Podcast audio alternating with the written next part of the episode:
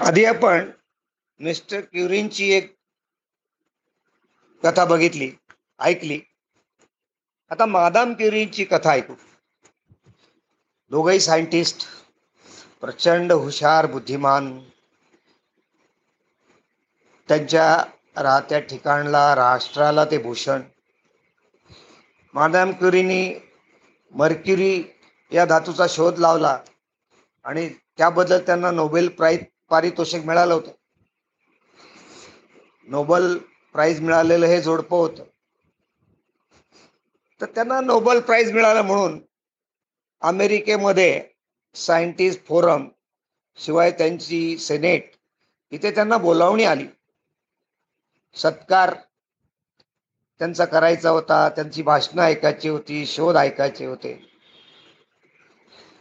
आणि एका लेडी त्यांचा टॉप रँकच्या लेडी फोरममध्ये पहिलं भाषण होतं. त्यांची जायची वेळ ठरली त्यांना विमानाचं तिकीट आलं. आणि आदल्या दिवशी संध्याकाळी त्या त्यांचा फ्रॉक शिवत बसल्या होत्या. फ्रॉक चांगला होता पण तो कुठेतरी कट लागून असा उसवला होता म्हणा त्याला भोग पडलं होतं म्हणा तर त्या शिवत बसल्या होत्या.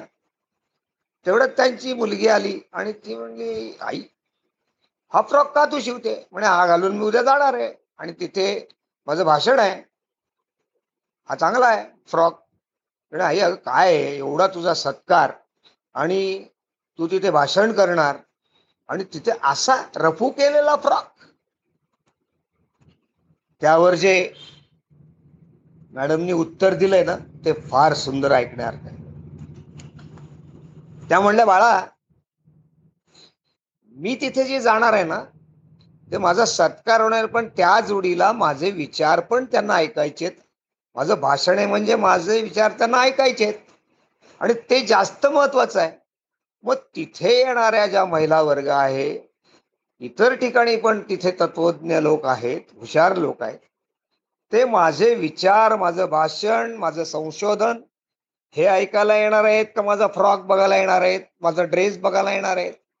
आणि तसं जर असेल बाह्यांगावर माझी किंमत होणार असेल तर मला जायचंच नाही.